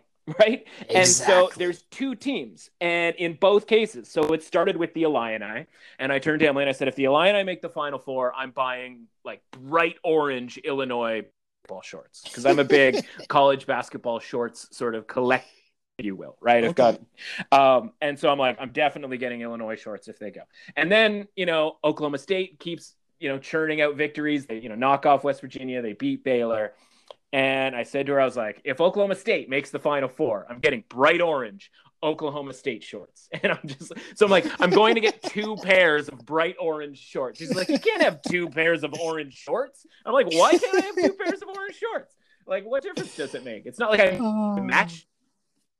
So she's like, you don't have yeah. any orange in your wardrobe. I'm like, that's precisely the reason why I would get orange. I'm like, what? I'm not just trying to dress up as a highlighter here, walking around like orange head to toe, like I'm Rickie Fowler in the mid 2000s um, on a Sunday. Um, so, Oklahoma State alum, by the way. So the irony, ah, the irony, mm-hmm. the irony of these two teams being in the same corner of the bracket. And listen again, listeners know I've been complaining about this since 7:01 um, on Sunday but like just yep. devastating just yeah. devastating for me yeah. and so like there's nothing you can say about you know the the cowboy cunningham that i'm going to be like hold on one second and the same you know but for the same reason like illinois is sitting right there and like yeah. I love that team and I have liked that team since August when we put 75 to 1 futures on them in the middle Ooh. of summer last year, right? So like Ooh. that's as good of a bet as I'm ever going to make in my life, right? As they're sitting yeah. here of eight to one to win the tournament. And you know, yeah, they might like die by the sword of Oklahoma State. They may even, who knows, right, die by the sword of that Georgia Tech team or Loyola yeah. Chicago. Yeah. But wouldn't it be ironic for your purposes mm-hmm. if you're riding Oklahoma State mm-hmm. in this theoretical bracket and yeah. they run in to roll it out Rick in Tennessee and Rick Barnes pulls the upset to knock out the Cade Cunningham and the Oklahoma State Cowboys. So like, these here, are the things that I fear from an irony standpoint. Here's the thing, okay, and this might come back to haunt me, but come on, Ricky Barnes. If the thing that will never that I will never forgive Rick Barnes for is not being able to make a run with Kevin Durant. okay? like that makes no sense to me at all. How is that possible that you could not right. figure out a way to make a run in March Madness with Kevin Durant? Like the mm-hmm. ultimate cheat code in the game of basketball. Right? right. Yeah. So Ricky Barnes, I don't I, I will never fear Ricky Barnes. But it's again yeah. because it's the madness. yeah. And of course, it would be though. Ricky Barnes. Yes, yeah, exactly. like that. It could exactly. be anybody else, right? Like in exactly. that spot. And it's like it's Rick so Barnes true. is just lingering with, by the way, two first round picks on his team. Yes. Well, right. Like it's not number right. It's right. Uh, it's not one. You know, it's not one top pick, admittedly, but it's two first round picks and a bunch of sort of veteran guys around them. And maybe Rick Barnes stinks at getting the best out of one player Mm-hmm. But maybe, and I don't know this for you know sort of any you know evidence, but maybe Rick Barnes is really good at stopping one really good player. Right. You never know. Maybe. Uh, just bottom, never know. But bottom part of that thing, bracket. Sorry, oh, sorry. sorry the, the one thing I want to say too about Oklahoma State is they've shown winning games without Cade Cunningham as well. Yep. And yep. that's interesting, yep. right? But it, it gives you more in depth that at least, yes, Cade Cunningham is really good, projected maybe number one overall pick, who knows? But there's still more there. Yeah. Now we move to the bottom of the bracket, which I think is very interesting. Um, Clemson again fading them. I'll, give me Rutgers there. Uh, Huggy Bear really like Huggy Bear's weird. Like I I don't know what to make a Huggy Bear from year to year in West Virginia. Like sometimes I feel not as much as Kansas, but I feel like my reads on West Virginia are always wrong year in year out. Like right. no matter what it is, whichever way I'm going, you know, the zig, the zag, I'm just wrong. Well, so it's because of, I mean, for one, right, the style up until this season, or at least the last couple of seasons, right, with the sort of the press Virginia um, mentality, which they do not do at all this year. It's normally yeah. because of just the, that style of play, right? Like that's a really yeah. high uh, variance style of play, and he does that because he doesn't have the high end talent from a year to year basis, right? And so Yeah. it's like it gets to a point where like you can upset a team when you're able to turn them over. Like maybe their sort of crux of their issue, you know, offensively is that they turn the ball over a ton, and that's where West Virginia comes in, swoops in, and knocks the team off. And you go, man, I didn't really see that coming. Like, is this West Virginia team even that good? And then they go farther than you think they are. And then there's Yeah. years where you're like, oh man, like the press, like this is going to get some team, and then the matchup in the tournament turns in to, oh man, they're actually playing a team that care, you know, is very careful with the ball. And then they don't Senior guard play. Senior guard senior play. guard, senior guard play, like you know, and the boys.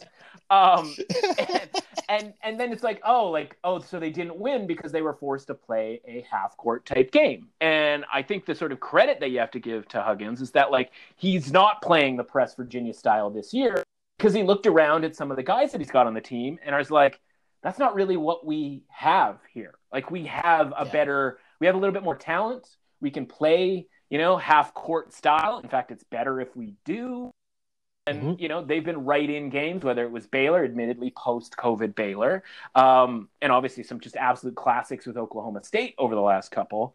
Um, Yeah. so I think you know I think on the downside is is like they might not have the same high ceiling if they got a good draw, but I think Yeah. they're going to be a little bit more reliable this year to sort of like get Yeah. a couple of rounds. Do you think they're trying to set up that Boeheim versus Huggy Bear matchup in that second round? Or are you are, are you in the corner of Buddy Boeheim?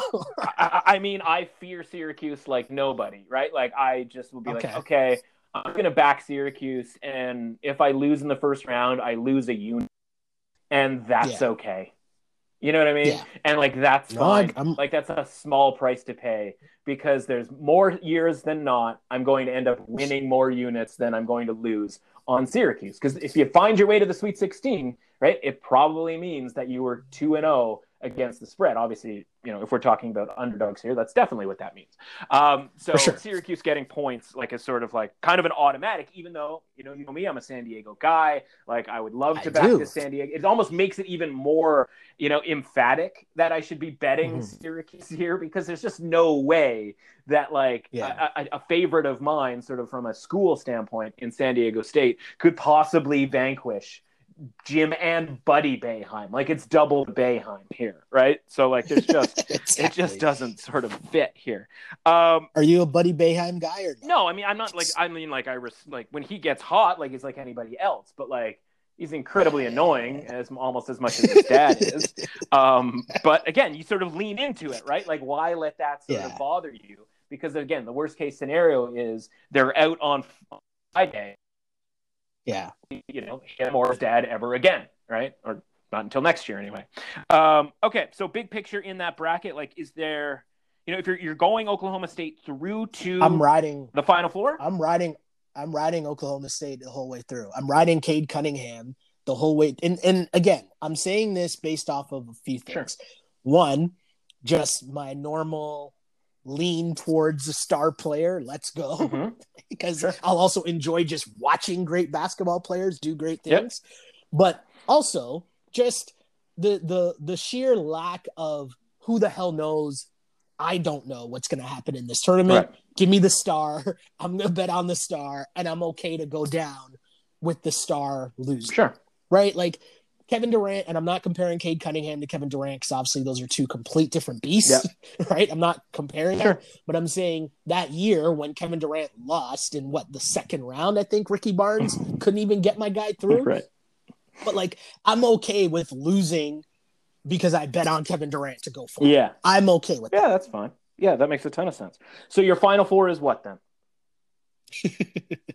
so my final four is I'm going Oklahoma State. Mhm. I'm going with Colorado. Whoa, Whoa! okay, And and hold on. Here's the thing. Here's the thing. Here's the thing. It really comes down to the like really in all honesty, it's probably going to be someone between Texas and Alabama. Mhm. I just got to figure out which one of those teams I'm more confident in. okay, That's the truth of the matter. yeah, right? The Colorado thing is more so again, if I was filling out the bracket to win a bracket Sure. pool, right? Here's we're going off the board. okay, That's what, okay. Do you know what yeah. I'm saying? And that's and and I hope this is making sense to people because I, I know I'm talking out of my ass here, but the reason why I don't fill out the bracket is because you end up being jaded by trying to win the bracket pool. Right. And so I would do things like I'm taking Colorado instead of knowing that in reality, right. as you said. My bracket would come down to that Texas Alabama matchup in reality. Right. Yeah, I get it. Does that make sense? Yeah. Does that make sense? So okay, okay but if you and as we Colorado, go up top, yeah, if you go to Colorado and you've got what Gonzaga up top, yeah. So still uh, haven't uh, yeah, found a spot Gonzaga to lose, you know, where Gonzaga loses, unless Colorado is beating Gonzaga. Well, well, Gonzaga could lose in the final. Okay, okay. So is the final is what then? I'll go with Baylor and Gonzaga, the winner being Baylor. Ah, okay. So essentially, you time traveled from three weeks ago, and yeah, which is fine. Like, which is totally like yeah, honestly, yeah, like you do very well if you just were in a coma for three weeks and just didn't allow all you know didn't allow this like you know recency bias to sort of hit you, mm-hmm. right? Mm-hmm. Um, yeah. I have, a, I have a question for you, just an overarching sure. question for you. Sure. Do you think would your opinion of what's going to happen in this tournament change at all because of the scenario? And just how like odd it is in terms of having to be in the bubble, in terms of no fans. Like, do you think you would pick it out the same, or are you looking at it in terms of like, well, this team has you know older players or younger players or right. better coached, or and that's going to matter more in terms of how you deal with this situation. Right. I know that's a weird uh, question, but no, it's a fair question. Or you're just like, or I, are you just kind of like, no, I'm just going with this is what I think would happen. Yeah. Well, listen, like we saw in the NBA, right? When they bubbled up like mega hard, it was mm-hmm. uh, there was a handful of teams that you could just tell were just not into it, right? And like yeah. that affected yeah. them big time. And so I need yeah. really good chemistry on the team here, right? Mm-hmm. Uh, or or sort of like it's just not going to work. So if there's any sort of doubts about that, if there's any sort of un, you know, potential like not being prepared because maybe they've missed it, like I don't see like maybe if this was a normal year, I would think Kansas is a bit of a sleeper. But like obviously there's okay. so many question marks with Kansas, right? I think Creighton yeah. has some massive chemistry issues. So that's not mm-hmm. news mm-hmm. to anybody. Everybody's sort of piling in on those two teams like getting potentially knocked out. Um, yeah. So like that makes a ton of sense, right? Like I don't think Wisconsin has very good chemistry, right? And so I yeah. think that's going to be a problem way, you know, as much as just a gigantic front line for North Carolina. Um, yeah. But I, you know, I don't know enough about some of these other teams. Like, you know, what? How are they going to react? So I think it's going to be something yeah. that you're going to want to look for, and that can be tricky, right? You. Because you're like, you know, does this team love each other?